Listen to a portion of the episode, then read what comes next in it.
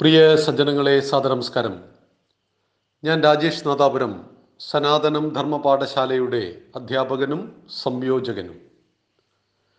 കഴിഞ്ഞ ഏതാനും ദിവസങ്ങളായി നമ്മുടെ ചാനൽ ചർച്ചയിലും മറ്റും ശബരിമല വിഷയം വന്നപ്പോഴും പൗരത്വ ഭേദഗതി നിയമത്തെക്കുറിച്ച് ചർച്ച ചെയ്യുമ്പോഴുമെല്ലാം ഹിന്ദുവിരുദ്ധരും രാഷ്ട്രവിരുദ്ധരുമായ പല ബുദ്ധിജീവികളും പറയുന്ന ഒരു അവകാശവാദം അല്ലെങ്കിൽ അവരുടെ വിമർശനം. നിങ്ങൾ മനുസ്മൃതിയുടെ കാലഘട്ടത്തിലേക്ക് ഭാരതത്തെ കൊണ്ടുപോവുകയാണ്. ഇന്ത്യൻ ഭരണഘടനയെ മാറ്റിയിട്ട് പകരം നിങ്ങൾ മനുസ്മൃതി കൊണ്ടുവരുവാൻ പോവുകയാണ്.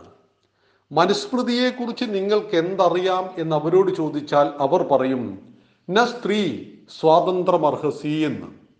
സ്ത്രീകൾക്ക് സ്വാതന്ത്ര്യമില്ല എന്ന് പറഞ്ഞിരിക്കുന്ന ഒരു ഗ്രന്ഥത്തിന്റെ കാലഘട്ടത്തിലേക്ക് ഭാരതത്തെ നയിക്കലാണ് സംഘപരിവാറിന്റെ. അതായത് മനുസ്മൃതി ആർ എസ് എസിന് കൊടുത്തു. രാമനെ ആർ എസ് എസിന് കൊടുത്തതുപോലെ മനുസ്മൃതിയെയും ആർ എസ് എസിന് കൊടുക്കുകയും അതിനെ എതിർക്കുവാൻ എളുപ്പവുമാണ്. ഹിന്ദുവിന്റെ എല്ലാ ആചാരങ്ങളെയും ആർ എസ് എസിന് കൊടുക്കുക. എന്നിട്ട് അതിനെ എതിർക്കുക. ഇത് ഒരു നിഗൂഢമായ പദ്ധതിയാണ്. മനുസ്മൃതിയുടെ കാലഘട്ടം എന്തായാലും അയ്യായിരം വർഷങ്ങൾക്ക് മുമ്പാണ്. അല്ലെങ്കിൽ അയ്യായിരത്തിനും മൂവായിരം വർഷത്തിനും ഇട ഇടയിലാണ്. ഇത്രയേറെ പഴക്കമുള്ള ഒരു ഗ്രന്ഥം ഇപ്പോഴും ചർച്ച ചെയ്യപ്പെടുന്നുവെങ്കിൽ അതിനെന്തോ പ്രസക്തിയുണ്ട്. ഇവിടെ എന്താണ് മനുസ്മൃതി മുന്നോട്ട് വെക്കുന്ന ആശയം? ഹിന്ദുക്കൾ അവരുടെ സകല ദർശനങ്ങളെയും രണ്ടായി തരംതിരിച്ചു. ഒന്ന് ശ്രുതി ഒന്ന് സ്മൃതി. എന്താണ് ശ്രുതി? കാലഘട്ടത്തിനും കാലാവസ്ഥയ്ക്കും ഭൂപ്രകൃതിക്കും അനുസരിച്ച് മാറ്റപ്പെടാത്ത ശാശ്വതമായ മൂല്യങ്ങളെയാണ് ശ്രുതികൾ എന്ന് പറയുന്നത്. ഉദാഹരണത്തിന് സത്യം വധ ധർമ്മം ചര സ്വാധ്യായാത്മ പ്രമദ എന്ന വൈദിക മന്ത്രം. സത്യം പറയുക ധർമ്മം ആചരിക്കുക സ്വന്തം ജോലിയിൽ മടി കാണിക്കാതിരിക്കുക. ഇതായിരം വർഷം മുമ്പ് മനുഷ്യന് ബാധകമാണ്. ഇന്നും ബാധകമാണ്. പതിനായിരം വർഷങ്ങൾക്ക് ശേഷവും ബാധകമാണ്. ഇന്ത്യക്കാരനും അമേരിക്കക്കാരനും ആഫ്രിക്കക്കാരനും ഇത് ബാധകമാണ്. എന്ന് വരെയാണോ മനുഷ്യ സമൂഹം ഇവിടെ അവശേഷിക്കുന്നത്? അത്രയും കാലഘട്ടം ഈ ഉപദേശം ഈ വൈദിക മന്ത്രം എല്ലാ സമൂഹത്തിനും ബാധകമാണ്. കാലാവസ്ഥയ്ക്കോ ഭൂപ്രകൃതിക്കോ കാലഘട്ടത്തിനോ അനുസരിച്ച് മാറ്റപ്പെടാത്ത ഇത്തരം ശാശ്വതമായ മൂല്യങ്ങൾ എല്ലാ മതങ്ങളിലും ഇസങ്ങളിലും നമുക്ക് കാണുവാൻ കഴിയും. ഇതിനെ ശ്രുതി എന്ന് വിളിക്കണം. ഈ ശ്രുതി എവിടെ കണ്ടാലും നമ്മൾ അതിനെ സ്വീകരിക്കണം. അത് ഖുറാനിലുണ്ടോ ബൈബിളിലുണ്ടോ എന്നല്ല ചിന്തിക്കേണ്ടത്. മറിച്ച് അത് ശ്രുതിയാണോ? അതെന്റെ ജീവിതത്തെ സമാജത്തെ മനുഷ്യനെ ഉയർത്തുവാൻ പര്യാപ്തമാണോ? എങ്കിൽ അതിനെ സ്വീകരിക്കണം. ഏത് കാലഘട്ടത്തിൽ ഏത് ദേശത്ത് ഏത് ആചാര്യൻ പറഞ്ഞാലും അത് മനുഷ്യന്റെ നന്മയ്ക്കുള്ളതാണ് എങ്കിൽ അതിനെ സ്വീകരിക്കുവാൻ തയ്യാറാകുമ്പോഴാണ് അത് ശ്രുതി എന്ന് വിളിക്കപ്പെടുന്നത്. എന്താണ് സ്മൃതി? കാലഘട്ടത്തിനും കാലാവസ്ഥയ്ക്കും ഭൂപ്രകൃതിക്കും അനുസരിച്ച് മാറ്റപ്പെടുന്ന നിയമങ്ങളാണ് സ്മൃതികൾ. നമ്മൾ ഇന്ന് ജീവിക്കുന്നത് അംബേദ്കർ സ്മൃതിയുടെ കാലഘട്ടത്തിലാണ്. ആയിരത്തി തൊള്ളായിരത്തി അമ്പത് ജനുവരി ഇരുപത്തിയാറിനാണ് ഇന്ത്യക്കൊരു ഭരണഘടന ഉണ്ടായത്. ആ ഭരണഘടനയെ നമ്മൾ വിളിക്കുന്ന പേരാണ് സ്മൃതി. അംബേദ്കറാൽ നിർമ്മിക്കപ്പെട്ടു എന്നതുകൊണ്ട് അംബേദ്കർ സ്മൃതിയാണത്. അംബേദ്കർ ആയിരത്തി തൊള്ളായിരത്തി അമ്പത് ജനുവരി ഇരുപത്തിയാറിന് രൂപം കൊടുത്ത ഇന്ത്യൻ ഭരണഘടനയിൽ എത്രയെത്ര മാറ്റങ്ങൾ വിധേയമാക്കി നമ്മൾ. ഇപ്പൊ നാൽപ്പത്തി രണ്ടാം ഭരണഘടനാ ഭേദഗതി ആണ് മതേതരത്വം എന്ന വാക്ക് കൂട്ടിച്ചേർക്കാൻ കാരണം. ഇന്ത്യ ഉണ്ടായ ഭരണഘടന ഉണ്ടായപ്പോൾ അതിൽ മതേതരത്വം ഉണ്ടായിരുന്നില്ല. ഈ മതേതരത്വം തൊള്ളായിരത്തി എഴുപത്തി അഞ്ച് കാലഘട്ടത്തിൽ ഇന്ദിരാഗാന്ധി നാൽപ്പത്തിരണ്ടാം ഭരണഘടനാ ഭേദഗതി പ്രകാരം ഇന്ത്യൻ ഭരണഘടനയിൽ കൂട്ടിച്ചേർത്തതാണ്. നൂറ്റിച്ചില്ലാൻ മാറ്റങ്ങൾ ഇന്ത്യൻ ഭരണഘടനയിൽ നമ്മൾ വരുത്തിയിട്ടുണ്ട്. അതായത് എഴുപത്ത് എഴുപത് വർഷം മുമ്പ് ഉണ്ടാക്കപ്പെട്ട ഒരു ഭരണഘടനയിൽ അനവധി പ്രാവശ്യം നമ്മുടെ കൈകടത്തുകൾ നടന്നു എന്ന് പറഞ്ഞാൽ തീർച്ചയായിട്ടും സ്മൃതികൾ കാലാവസ്ഥയ്ക്കും കാലഘട്ടത്തിനും ഭൂപ്രകൃതിക്കും അനുസരിച്ച് മാറ്റപ്പെടുന്ന നിയമങ്ങളാണ്. മനുസ്മൃതി യാജ്ഞവൽക്യ സ്മൃതി അങ്ങനെ അനേകം സ്മൃതികളുണ്ട്. ഇതിൽ വളരെ ശ്രേഷ്ഠമാണ് മനുസ്മൃതി. മനുസ്മൃതിയിലെ ഉപദേശങ്ങളെല്ലാം തന്നെ മനുഷ്യന്റെ ജീവിത വ്യവസ്ഥയുമായി ബന്ധപ്പെട്ടതാണ്. ഒരു മൂവായിരം വർഷം മുമ്പുള്ള കാലഘട്ടത്തിൽ ജീവിച്ച മനുഷ്യന് മുന്നോട്ട് പോകുവാൻ ആവശ്യമായ സാമൂഹ്യ വ്യവസ്ഥയാണ് മനുസ്മൃതി ഉദ്ഘോഷിക്കുന്നത്. ആ മനുസ്മൃതി ഇന്ന് നമ്മൾ സ്വീകരിക്കണമെന്ന് പറയുന്നതിനോട് നമുക്കാർക്കും യോജിപ്പില്ല. കാരണം നമ്മൾ ഇന്ന് മനുസ്മൃതിയുടെ കാലഘട്ടത്തിലല്ല ജീവിക്കുന്നത്. എന്നാൽ മനുസ്മൃതി തള്ളിക്കളയേണ്ടതാണോ? ഒരിക്കലുമല്ല. മനുസ്മൃതിയെ വിമർശിക്കുന്നവന് രണ്ടായിരത്തി എണ്ണൂറ്റി അമ്പതിൽ പരം ശ്ലോകങ്ങളുള്ള ഈ മനുസ്മൃതിയിലെ ഒരു ശ്ലോകത്തിന്റെ നാലിലൊരു വരി മാത്രമേ അറിയുള്ളൂ. സ്ത്രീകൾക്ക് സ്വാതന്ത്ര്യമില്ല എന്ന വരി. എന്നാൽ ഒരു ശ്ലോകം നാല് വരികളാണ്. ആദ്യത്തെ വരി എന്തു പറയും? പിതാരക്ഷതി കൗമാരെ ഭർത്രോ രക്ഷതി യൗവനേ പുത്രോ രക്ഷതി വാർദ്ധക്യേ ന സ്ത്രീ സ്വാതന്ത്ര്യമർഹസി പിതാരക്ഷതി കൗമാരേ കൗമാരെ കൗമാരത്തിൽ പിതാവിനാൽ പെൺകുട്ടികൾ രക്ഷിക്കപ്പെടണം. ഭർത്രോ രക്ഷതി യൗവനെ യൗവനത്തിൽ ഭർത്താവിനാൽ യുവതികൾ രക്ഷിക്കപ്പെടണം. പുത്രോ രക്ഷതി വാർദ്ധക്യേ. പുത്രൻ എന്നതുകൊണ്ട് ഉദ്ദേശിക്കുന്നത് പുരുഷനല്ല മക്കളാൽ. വാർദ്ധക്യ സമയത്ത് സ്ത്രീ അമ്മ രക്ഷിക്കപ്പെടണം. സ്വാതന്ത്ര്യം എന്ന സംസ്കൃത പദത്തിന് അനവധി അർത്ഥങ്ങൾ സംസ്കൃതത്തിലുണ്ട്. ഇവിടെയാണ് ഈ വിമർശകന്മാർക്ക് അബദ്ധം പറ്റുന്നത്.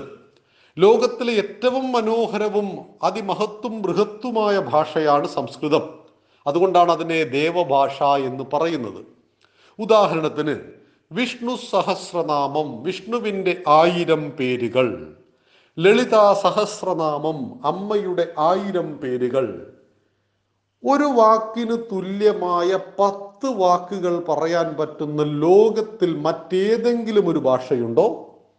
എന്നാൽ സംസ്കൃതം ഒരു പദത്തിന് തുല്യമായ ആയിരം വാക്കുകൾ കൊണ്ട് വിഷ്ണുവിനെ വിശേഷിപ്പിക്കുന്നു ലളിതയെ വിശേഷിപ്പിക്കുന്നു. അതാണ് അതിനെ ദേവഭാഷ എന്ന് വിളിക്കുന്നത്. അവിടെ സ്വാതന്ത്ര്യം എന്ന സംസ്കൃത പദത്തിന്റെ ഒന്നാമത്തെ അർത്ഥം അനാശ്രയത്വം എന്നാണ്. ആശ്രയമില്ലാത്തവളായിട്ട് ഒരിക്കലും സ്ത്രീ ജീവിക്കേണ്ടി വരരുത്. എത്ര നാര്യസ്ത്യ പൂജ്യന്തേ രമന്തേ തത്ര ദേവത. എവിടെ സ്ത്രീ പൂജിക്കപ്പെടുന്നുവോ അവിടെ ദേവതമാർ സന്തോഷിപ്പിക്കപ്പെടുന്നു എന്ന് പറഞ്ഞ മനുസ്മൃതിയിലെ ശ്ലോകം ഈ വിമർശകൻ കാണുന്നില്ല. എന്താണോ കാണേണ്ടത് അത് കാണാതിരിക്കുകയും അനാവശ്യമായിട്ട് ഒന്നിനെ അറിയാതെ വിമർശിക്കുകയും ചെയ്യുകയാണ് ഇവർ ചെയ്യുന്നത്. ഇവിടെ ഹിന്ദുക്കൾ ഹിന്ദുവിന്റെ രാമൻ അല്ലെങ്കിൽ ഹിന്ദു സന്യാസിമാർ മാംസം കഴിച്ചു മാംസം കഴിച്ചു എന്ന് ഒരു വിവാദം ഉണ്ടാക്കാറുണ്ട്. മാംസം കഴിക്കുന്നതിനോട് ഹിന്ദു വിയോജിപ്പ് പ്രകടിപ്പിച്ചിട്ടില്ല. ക്ഷത്രിയര് മാംസം വിധിച്ചിട്ടുണ്ട്. യുദ്ധഭൂമിയിൽ മാംസം വിധിച്ചിട്ടുണ്ട്. എന്നാൽ ഒരു ഇസ്ലാം മത വിശ്വാസിക്ക് പന്നി എങ്ങനെയാണോ നിത്യനരകത്തിന് കാരണമാകുമെന്ന് അവൻ വിശ്വസിക്കുന്നത് അതുപോലെ ഏഴ് ജന്മങ്ങളിലെ പാപത്തെ പിന്തുടരുന്നു എന്ന് ഹിന്ദു വിശ്വസിക്കുന്നു ഗോമാംസം ഭക്ഷിക്കുന്നത്. കോഴി ബിരിയാണി കഴിച്ചത് കൊണ്ടോ ആട് ബിരിയാണി കഴിച്ചത് കൊണ്ടോ പോത്തിനെ കൊന്നത് കൊണ്ടോ ഒരു ഉത്തരേന്ത്യൻ സംസ്ഥാനങ്ങളിലും കലാപമോ പ്രശ്നങ്ങളോ ഉണ്ടായിട്ടില്ല. ഗോപാലകൃഷ്ണൻ ഗോക്കളെ പരിപാലിച്ചവൻ കൃഷ്ണൻ ആ ഗോവിനെ കൊല്ലുമ്പോഴാണ് പ്രശ്നമുണ്ടാകുന്നത് എന്നുകൂടി നാം മനസ്സിലാക്കണം. ഇവിടെ സംസ്കൃതത്തിൽ മാംസം എന്ന പദത്തിന്റെ അർത്ഥം പഴങ്ങളുടെ മൃദുലമായ ഭാഗം എന്നാണ് അതിന് ഇറച്ചി എന്ന അർത്ഥമുണ്ട്. പക്ഷെ ഒന്നാമത്തെ അർത്ഥം പഴങ്ങളുടെ മൃദുലമായ ഭാഗം എന്നാണ്. ഒരു മാങ്ങയുടെ മാംസളമായ ഭാഗം എന്ന് വെച്ചാൽ ആ മാങ്ങയിലടങ്ങിയ പോത്തിറച്ചി എന്ന അർത്ഥമില്ലല്ലോ അതിന്. അവിടെ മാങ്ങയുടെ മാംസളമായ ഭാഗം ഋഷഭം എന്ന വാക്കിന് കാള എന്നർത്ഥമുണ്ട്. പക്ഷെ അതിന്റെ ഒന്നാമത്തെ അർത്ഥം സോമരസം എന്നാണ്. അതുകൊണ്ടാണ് ഗർഭിണി ഋഷഭത്തെ സേവിക്കണമെന്ന് പറഞ്ഞപ്പോൾ കാളയെ കൊന്നു കൊടുത്തവരുണ്ട്. അവിടെ ഉദ്ദേശിക്കുന്നത് അതൊരു ഔഷധക്കൂട്ടാണ്. അജം എന്ന വാക്കിന് ആടെന്നർത്ഥമുണ്ട് യാഗത്തിൽ അജത്തെ കൊടുക്കാൻ പറഞ്ഞപ്പോൾ ആടിന്റെ കഴുത്ത് വെട്ടിക്കൊടുത്തവരുണ്ട്.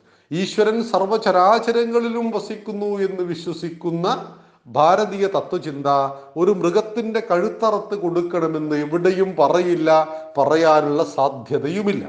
ഇശാവാസ്യമിതം സർവകിഞ്ച ജഗത്യാം ജഗത്. ഈശ്വരൻ വഴുതാരയിലും പാമ്പിലും കീരിയിലും ചൊറിപ്പുഴുവിലും കുയ്യാനയിലും വസിക്കുന്നു. തത്വമസി അത് നിന്നിലുമുണ്ട്. അഹം ബ്രഹ്മാസ്മി അത് ഞാനുമാകുന്നു ആ ഈശ്വരൻ. അതുകൊണ്ട് തന്നെ അജം എന്ന വാക്കിന് ജനിക്കാത്തത് എന്നൊരർത്ഥമുണ്ട്. എട്ട് വർഷം പഴക്കമുള്ള മുളയ്ക്കാത്ത ധാന്യങ്ങളെ മാത്രമേ അഗ്നിക്ക് നൽകാവൂ. അജം ജനിക്കാത്തതിനെ നൽകൂ എന്ന് പറഞ്ഞു. ആടിന്റെ കഴുത്തറുത്തത് നമ്മുടെ ഋഷി പരമ്പരയുടെ കുഴപ്പമല്ല. ഇതുപോലെയാണ് മനുസ്മൃതിയെ വിമർശിക്കുന്നത്. മനുസ്മൃതിയുടെ പുറഞ്ചട്ട പോലും കാണാത്തവന്മാര് മനുസ്മൃതി എന്തെന്നറിയാത്തവന്മാരാണ് മനുസ്മൃതിയെ വിമർശിക്കുന്നത്. മനുസ്മൃതി ഒരു കാലഘട്ടത്തിലെ ഭരണഘടനയാണ്. ആ ഭരണഘടനയിൽ കാലോചിതമായ പരിവർത്തനങ്ങൾ ഉണ്ടാകേണ്ടതുമാണ്. അംബേദ്കർ സ്മൃതിയുടെ ആ ഗ്രന്ഥത്തിൽ അനേകം ഭരണഘടനയിൽ അനേകം മാറ്റങ്ങൾ നാം വരുത്തിയതുപോലെ മനുസ്മൃതിയുടെ കാലഘട്ടം നമ്മൾ തുടർന്നു എങ്കിൽ എന്ന് സങ്കല്പിക്കുക എങ്കിൽ കൂടി ഇന്ന് ആ മനുസ്മൃതിയിലെ പല ഭാഗങ്ങളും നമുക്ക് വെട്ടാനും തിരുത്താനും ഉതകുന്നതാണ് എന്നറിയണം. ഇവിടെ ഹിന്ദുവിനെ എതിർക്കുവാൻ മനുസ്മൃതിയെ എന്തിനു ഉപയോഗിക്കുന്നു എന്ന് ചോദിച്ചാൽ അതൊരു ഗൂഢതന്ത്രമാണ്. മനുസ്മൃതി എന്ന് പറയുന്നത് വളരെ സുപരിചിതമാണ് വാക്കുകൾ കൊണ്ട്. എന്നാൽ മനുസ്മൃതി മനുസ്മൃതി എന്ന് പറയുന്നവൻ മനുസ്മൃതിയുടെ പുറഞ്ചട്ട പോലും കണ്ടിട്ടുമുണ്ടാവില്ല. ഉറപ്പാണ് ആ കാര്യം. എന്നാൽ ഹൈന്ദവ സമൂഹത്തിന്റെ ദാർശനിക ഗ്രന്ഥമെന്ന് മനുസ്മൃതിയെ വിളിക്കുകയും ആ മനുസ്മൃതി കത്തിക്കണമെന്നും ആ മനുസ്മൃതി സ്ത്രീകൾക്കെതിരാണ് എന്നും സ്ത്രീകളെ അടിമകളായി കാണുന്നു എന്നൊക്കെ വിളിച്ചു പറയുവാൻ ആ ഗ്രന്ഥത്തെ ദുരുപയോഗം ചെയ്യുന്നു.